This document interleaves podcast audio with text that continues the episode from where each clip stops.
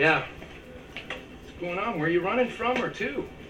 I, uh, Just training for the uh, Bay Street Rat Race uh, tomorrow. You know, you gotta run around suit and with a briefcase like an idiot, but uh, For you? For you? for charity, you know, it's for the United Way. So my Oh, boss is nice. really big on the whole fit thing, you know. So uh, none of us are allowed to place under 20. Sorry, under 25, or we're in trouble. So, so anyways, I uh, yeah, I just ran the course, and then yeah, I was late. I had to grab my stuff from the office, and I just. Uh, Oh, I didn't know you were a runner, Pete. yeah, well, you know, I like to keep fit Yeah. can. You know. Train 48 was a Canadian television soap opera know, get your body fat. broadcast on Global Television Network and CH from 2003 until Well, you know, 2005. the hips loose, you know, it's really important. Train 48 was based on the format of an Australian television program called Going Home.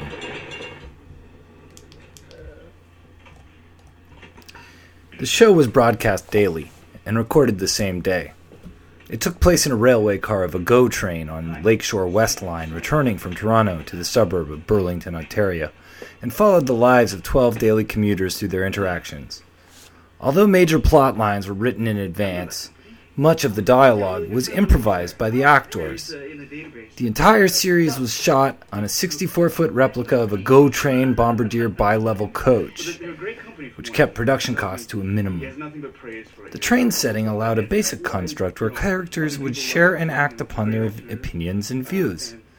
The same day recording allowed for comments on topical news stories to be introduced. The filming production was completed by 1:30 p.m. and edited by 5 p.m. Later broadcast into regular time slots in different regions of Canada throughout the day. It is estimated that each 30-minute episode cost $40,000 Canadian. It had a typical audience of 200,000 to 300,000 viewers a night. This method of the method of improvisation developed by showrunners Duncan McKenzie and Eric Lunsky was a hybrid of techniques used by Mike Leigh and Keith Johnstone.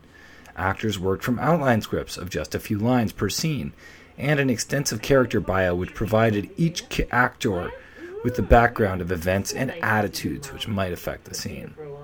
The improvised format and quick turnaround enabled the inclusion of references to extremely current events, giving a heightened sense of realism and currency. For example, the 2003 North America blackout was mentioned the next day.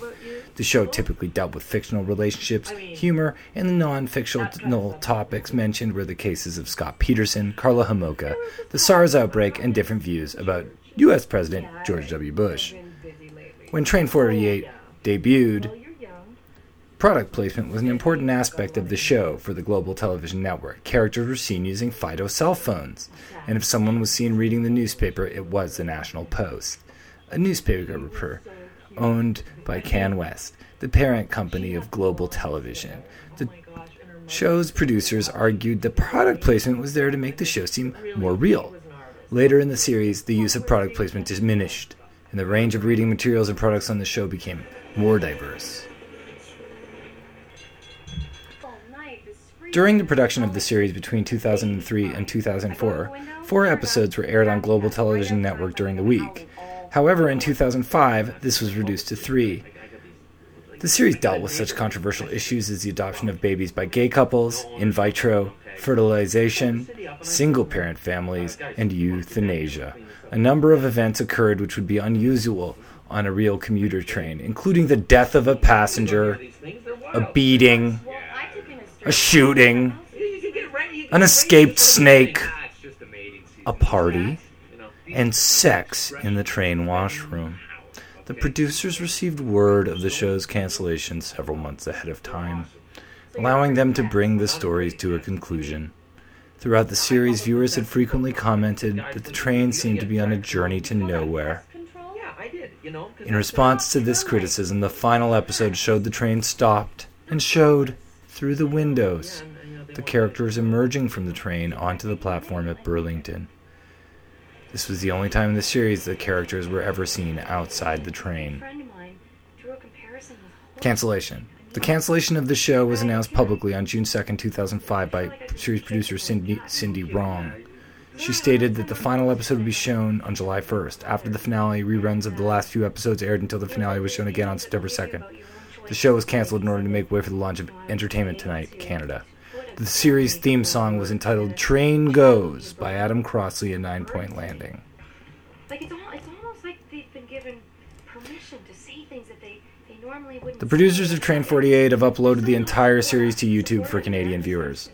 In the United States, episodes can be viewed on Amazon Video's on demand platform. worry about things that are new, that are, Hello, and welcome to Nick Flanagan Weekly. I understand that. I do. You know, they're only doing this because they, they, they really care about you, obviously, right? And they, they want to make sure that you know what you're doing. How's everyone doing? It's unfortunate they have to be a little bit. I thought I'd change things up. or. Instead of the music, I've got an episode of Train 48 going in the background. I, I thought that would be appropriate because Train 48 is kind of the theme Somebody was very responsible. of the show tonight, which is why I opened up uh, today's episode with a, The big problem is- a abridged Yeah, I mean, it really Wikipedia reading of the Train 48 wiki. and people, how people feel about it, This is Nick Flanagan Weekly, your four times a week pod, podcast.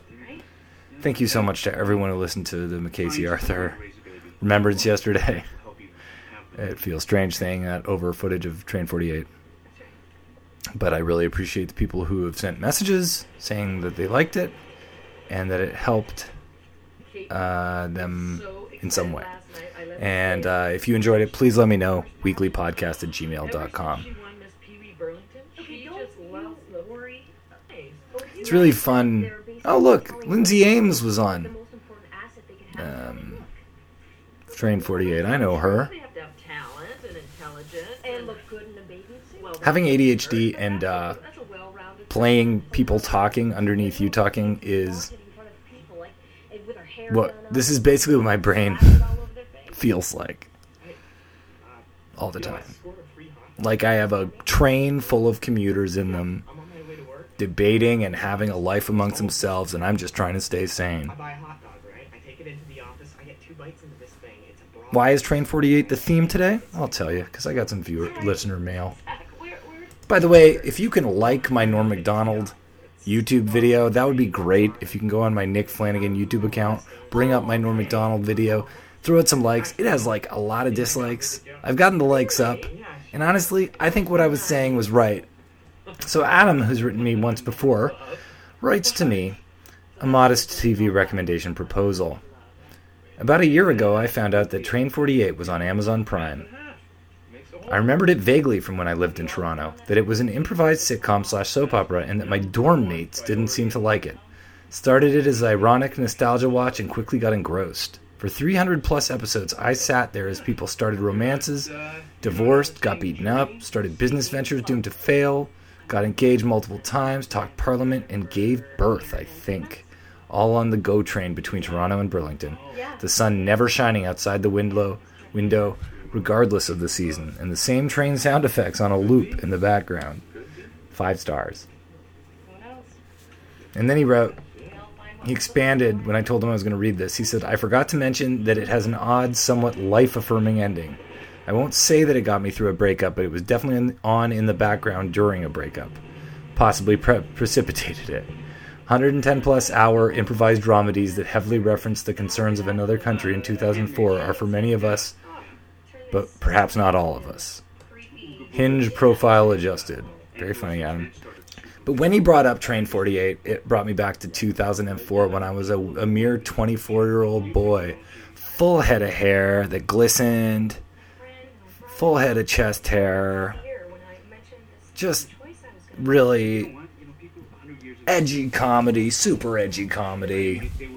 Around then, I, I was friends with McCasey, who I talked about in yesterday's episode. And Train 48 was to me relates to this. This is, I'm still gonna have a an example of television's I don't know, Canadian TV being ridiculous. I can't, I can't wait. And of course, it's based on an Australian TV show. And uh, what is Australia but just, Okay, just, just shut it. Just shut you know, You so sort of in the Canadian ballpark, but What are you talking about? You are obnoxious like crap. the worst Americans. No offense to Australians Looking listening. Some of you are nice. All of you are nice. on Monday night, were? This is a weird episode. That had I'm nothing recording to do late. About two consenting adults getting together for a little fun. That What? was it. In the bathroom, Monday. on the train. Who's the girl? I, I don't think you know her. Uh, Tara, Tina. I, I, I don't know. You The, don't the even- important point is, didn't even get her listen. name. I'm going classy. home. I'm going home. Okay, by myself. I'm all alone. I did two shows tonight, No, I don't think she is. No. I'm going home by myself. two rock hard comedy gigs. One was a gym.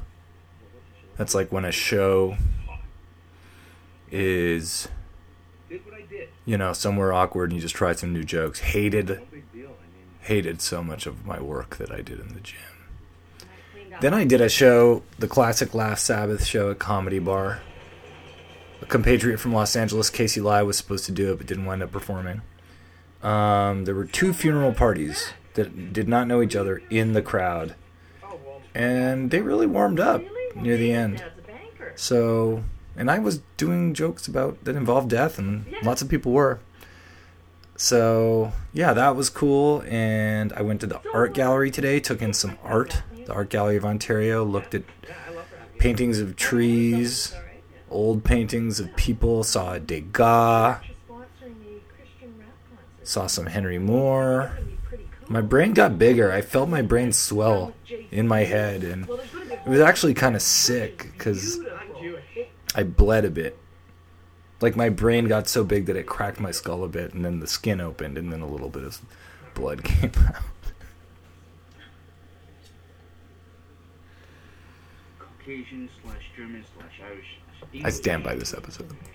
Excellent semen parameters and no history of fertility problems in the family on either side. Well, look, he's right-handed. Anyway, so I um yeah, registration and kits and all the specimens and storage, everything. I budgeted about fifteen grand. I mean that that's the whole process, 15 right? grand. Yeah, that's the whole process. Well, that's almost as expensive as my. Uh, Do you have any Train 48 memories? Send your Train 48 memories to Nick Flanagan we- yeah, maybe. to weekly podcast at Yeah, it's. Uh, gmail.com. It's a big way. It's gonna be big. Yeah, sounds like it. 24 years old.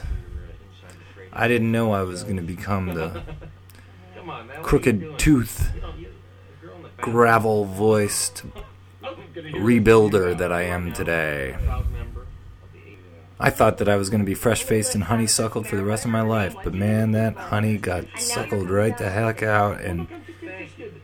Look, if it's husk time. only- It's for- I'm loving my uh, ADD medication that I'm on right now. So far, I'm only a few days into it, but it feels good compared to the other ones I've tried. If you think you do have ADHD, they say that medication works for 90% of people, so.